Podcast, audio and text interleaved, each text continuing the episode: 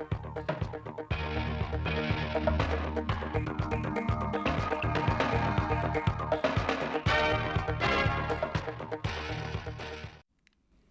kính chào quý vị và các bạn đến với bản tin thời sự 10 giờ ngày 23 tháng 3 năm 2023 của Đài Phát thanh và Truyền hình Thanh Hóa. Chương trình đang được thực hiện trực tiếp trên 6 FM, tần số 92,3 MHz. Theo quyết định số 259/2023 phê duyệt quy hoạch chung đô thị Thanh Hóa, tỉnh Thanh Hóa đến năm 2040, phát triển không gian đô thị tập trung, lan tỏa kết nối với ý tưởng chủ đạo là tựa núi, ngàn nưa, bên sông sông Mã, hướng biển, vịnh Bắc Bộ, lấy dãy ngàn nưa làm chỗ dựa, phát triển đô thị hai bên bờ sông Mã, kết nối mạnh về phía đông, hướng ra biển. Phát triển đô thị Thanh Hóa theo mô hình tập trung đa tâm, điều chỉnh mô hình vành đai, xuyên tâm thành mô hình vành đai mở kết hợp mạng lưới mềm, lấy trục đại lộ Lê Lợi kéo dài làm trục trung tâm, lấy sông Mã làm trục cảnh quan nội đô thị, tăng cường các giải đô thị song song với trục cảnh quan sông Mã, hình thành vành đai số 3 kết nối các giải đô thị, lấy trung tâm đô thị hiện hữu làm hạt nhân, hình thành khung cấu trúc đô thị, ba trục phát triển, sáu trung tâm, một hành lang sinh thái tự nhiên. Tỉnh Thanh Hóa đã xây dựng kế hoạch và tổ chức lấy ý kiến rộng rãi trong nhân dân về dự thảo luật đất đai sửa đổi. Đồng thời, các ngành các địa phương trong tỉnh đã tuyên truyền rộng rãi và tổ chức các hội nghị lấy ý kiến trong nhân dân. Đến ngày 15 tháng 3, trên địa bàn tỉnh Thanh Hóa đã tổ chức 7.865 hội nghị và nhận được hơn 429.000 lượt ý kiến góp ý vào dự thảo luật đất đai sửa đổi. Theo kết quả tổng hợp, Sở Tài nguyên và Môi trường Thanh Hóa đã tổng hợp thành 608 nhóm ý kiến góp ý của tổ chức cá nhân đối với dự thảo luật đất đai sửa đổi. Cục Hải quan Thanh Hóa cho biết từ đầu năm đến nay, đơn vị đã làm thủ tục hải quan cho hơn 300 doanh nghiệp với trên 21.500 tờ khai, tăng 2,3% so với cùng kỳ. Trị giá kim ngạch xuất nhập khẩu đạt 2,4 tỷ đô la Mỹ, thu ngân sách đạt trên 3.300 tỷ đồng. Cục Hải quan Thanh Hóa ban hành 130 văn bản hướng dẫn nghiệp vụ, trả lời cho các doanh nghiệp, giải quyết xử lý kịp thời các vướng mắc phát sinh trong quá trình làm thủ tục hải quan cho các chi cục hải quan cửa khẩu và doanh nghiệp, không để phát sinh vướng mắc tồn động. Hiện Cục Hải quan Thanh Hóa duy trì các kênh hỗ trợ thao gỡ khó khăn về thủ tục hải quan như tổ giải đáp vướng mắc 24 trên 7, số điện thoại đường dây nóng, tiếp tục đẩy mạnh triển khai cải cách hành chính, hiện đại hóa hải quan trong tất cả các khâu nghiệp vụ. Theo thống kê, Thanh Hóa hiện có 1.080 trang trại chăn nuôi, trong đó có 47 khu cụm trang trại chăn nuôi tập trung, quy mô lớn và hơn 739.000 hộ chăn nuôi. Năm 2022, sản lượng thịt hơi đạt 280.000 tấn, tăng 14,3% so với cùng kỳ. Sản lượng trứng đạt 300 triệu quả, tăng 3,8% so với cùng kỳ. Các hình thức hợp tác liên kết gắn sản xuất với chế biến, tiêu thụ sản phẩm có bước phát triển. Toàn tỉnh đã thu hút 70 doanh nghiệp đầu tư hoạt động trong lĩnh vực chăn nuôi. Tính riêng từ năm 2021 đến nay, Ủy ban nhân dân tỉnh đã chấp thuận chủ trương đầu tư cho 27 dự án chăn nuôi với tổng mức đầu tư 16.397 tỷ đồng. Trong đó có 5 dự án đầu tư quy mô lớn, dự kiến có sản phẩm trong quý 3 năm 2023. Trên địa bàn huyện Nông Cống có 55 dự án đã được Ủy ban dân tỉnh chấp thuận chủ trương đầu tư, cấp giấy chứng nhận đăng ký đầu tư với tổng vốn đăng ký khoảng 6.200 tỷ đồng. Năm 2022, huyện đã thu hút được 8 dự án với tổng vốn đăng ký đầu tư trên 400 tỷ đồng. Tốc độ tăng trưởng các ngành kinh tế xếp thứ 8 toàn tỉnh, thu ngân sách hàng năm tăng từ 12% trở lên so với dự toán tỉnh giao. Để đạt mục tiêu tốc độ tăng trưởng giá trị sản xuất năm 2023 đạt 16% trở lên, huyện Đông Cống xác định lấy phát triển sản xuất công nghiệp và dịch vụ thương mại làm chủ đạo. Huyện đang tập trung hoàn thiện hạ tầng các cụm công nghiệp đã được phê duyệt quy hoạch, đồng thời tập trung cải thiện môi trường đầu tư kinh doanh, hỗ trợ tháo gỡ khó khăn vướng mắc cho các doanh nghiệp hoạt động trên địa bàn. Tiếp theo là phần tin trong nước. Chào mừng kỷ niệm 92 năm ngày thành lập đoàn, tối ngày 22 tháng 3 tại Hà Nội, Trung ương Đoàn Thanh niên Cộng sản Hồ Chí Minh tổ chức chương trình kỷ niệm và trao giải thưởng Lý Tự Trọng năm 2023. Tại buổi lễ, Trung ương Đoàn đã trao giải thưởng Lý Tự Trọng năm 2023 cho 100 cán bộ đoàn xuất sắc toàn quốc, trong đó có 71 đại biểu nam, 29 đại biểu nữ, 24 đại biểu là bí thư đoàn cấp huyện, 67 đại biểu là bí thư đoàn cấp cơ sở, 9 đại biểu là bí thư chi đoàn, có 22 đại biểu có độ tuổi cao nhất là 35 tuổi, một đại biểu ít tuổi nhất là 22 tuổi.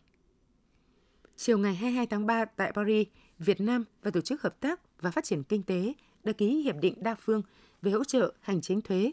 viết tắt là MAAC.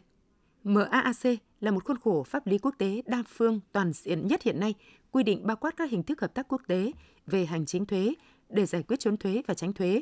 kiểm tra thuế, đồng thời kiểm tra thuế ở nước ngoài, hỗ trợ thu hồi nợ thuế. Tính đến ngày 30 tháng 1 năm 2023, MAAC đã có 146 nước tham gia ký kết. Tham gia MAAC góp phần nâng cao uy tín, vị thế của Việt Nam trong các khuôn khổ hợp tác với các tổ chức kinh tế tài chính quốc tế đa phương như APEC, ASEAN.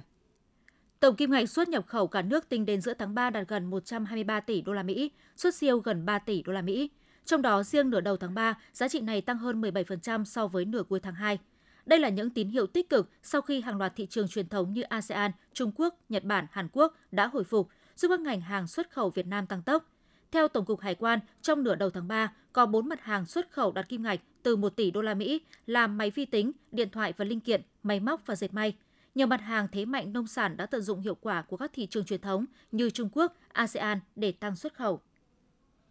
Theo số liệu của Tổng cục Hải quan, hai tháng đầu năm, kim ngạch xuất khẩu Việt Nam sang ASEAN đạt 4,96 tỷ đô la Mỹ, chiếm khoảng 10% tổng kim ngạch xuất khẩu của cả nước. Thái Lan, Singapore là hai thị trường chủ lực của Việt Nam ở khu vực ASEAN. Theo Bộ Công Thương, Việt Nam đang có nhiều cơ hội mở rộng xuất khẩu mặt hàng nông sản, thực phẩm sang các thị trường trong khối ASEAN. Vì vậy, Bộ Công Thương cũng đang tiếp tục theo dõi sát diễn biến của thị trường thế giới, tham mưu đề xuất các khung khổ hợp tác, các giải pháp để đồng thời phát triển thị trường truyền thống và đa dạng hóa thị trường xuất khẩu. Bên cạnh đó, hỗ trợ doanh nghiệp tận dụng các FTA đã ký kết khai thác hiệu quả thị trường, để mạnh xuất khẩu. Bộ Nông lâm nghiệp Lào vừa ra thông báo nêu rõ trong bối cảnh tình hình dịch tả lợn châu Phi đang bùng phát mạnh ở nhiều nước và để ngăn chặn không cho dịch bệnh lây lan. Lào đã tạm dừng việc nhập khẩu thịt lợn từ Việt Nam và các nước đang có dịch tả lợn châu Phi. Theo đó, các đơn vị liên quan tăng cường theo dõi và giám sát các hoạt động nhập khẩu bất hợp pháp tại các cửa khẩu quốc tế, sân bay quốc tế, cửa khẩu địa phương. Cục Viễn thông cho biết, sau hơn 10 ngày triển khai chuẩn hóa thông tin thuê bao, số lượng thuê bao đến chuẩn hóa sau khi nhận được thông báo của các doanh nghiệp đạt hơn 1 triệu thuê bao, 27% trên tổng số gần 4 triệu thuê bao mà các doanh nghiệp đã xác định cần thực hiện chuẩn hóa sau đối soát với cơ sở dữ liệu quốc gia về dân cư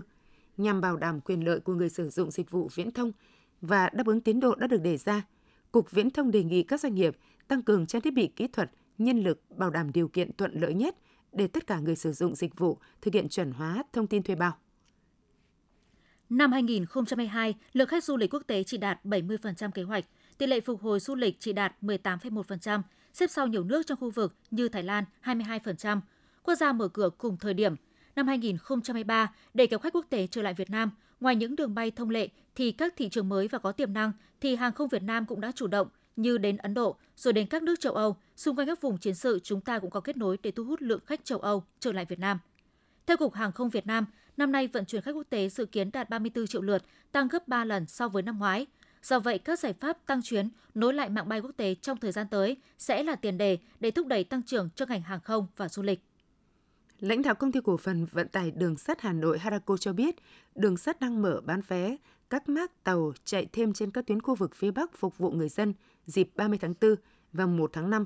Cụ thể, các tuyến Hà Nội Lào Cai, Hà Nội Hải Phòng, Hà Nội và Thanh Hóa, Vinh, ngoài chạy thường xuyên các tàu, Harako sẽ được tăng cường thêm tàu chạy. Tại khu vực phía Nam, công ty cổ phần vận tải đường sắt Sài Gòn cho biết, đường sắt tổ chức chạy thêm nhiều tàu phía Nam đến các tỉnh miền Trung phục vụ hành khách đi thăm thân, du lịch dịp nghỉ lễ 30 tháng 4 và 1 tháng 5. Trung tâm Kiểm soát bệnh tật thành phố Hồ Chí Minh hôm qua ngày 22 tháng 3 cho biết, trên địa bàn vừa phát hiện trùng ca cúm, trùng cúm AH5N1 tại một trường tiểu học ở quận 10. Tổng cộng có 20 học sinh bị bệnh với các triệu chứng như sốt, ho, đau họng, mệt mỏi, nôn ói, trong đó có những học sinh sốt đến 39 độ. Từ đầu năm, thành phố Hồ Chí Minh đã ghi nhận các chùm ca bệnh hô hấp trường học ở quận Bình Thạnh. Trung tâm Kiểm soát bệnh tật thành phố Hồ Chí Minh khuyến cáo các cơ sở giáo dục cần thực hiện quản lý học sinh bằng công tác điểm xanh mỗi ngày. Ngoài ra, phụ huynh cần chủ động cho con đi tiêm ngừa các bệnh đã có vaccine như cúm, thủy đậu, quai bị để phòng ngừa hiệu quả nhất. Giữa cái nắng oi bức ban ngày, gần 30 độ C tại Đà Lạt, vào chiều 22 tháng 3 lại xảy ra một cơn mưa đá bất thường. Mưa đã kéo dài hơn 15 phút tại một số khu vực, đã có đường kính khoảng 1 đến 2 cm. Những ngày qua, thời tiết ở Đà Lạt có sự chênh lệch về nhiệt độ giữa ngày và đêm khá cao. Sự xung đột này tạo nên cơn mưa đá bất ngờ. Cơn mưa đá xảy ra chiều qua đã gây thiệt hại cho người trồng hoa màu tại huyện Lạc Dương, tỉnh Lâm Đồng. Nhiều vườn trồng bắp sú chuẩn bị thu hoạch bị dập nát, không thể phục hồi. Hiện các địa phương đang khẩn trương thống kê thiệt hại do trận mưa đá gây ra. Những thông tin vừa rồi cũng đã khép lại chương trình thời sự của Đài Phát thanh và Truyền hình Thanh Hóa. Xin kính chào và hẹn gặp lại quý vị và các bạn trong những chương trình sau.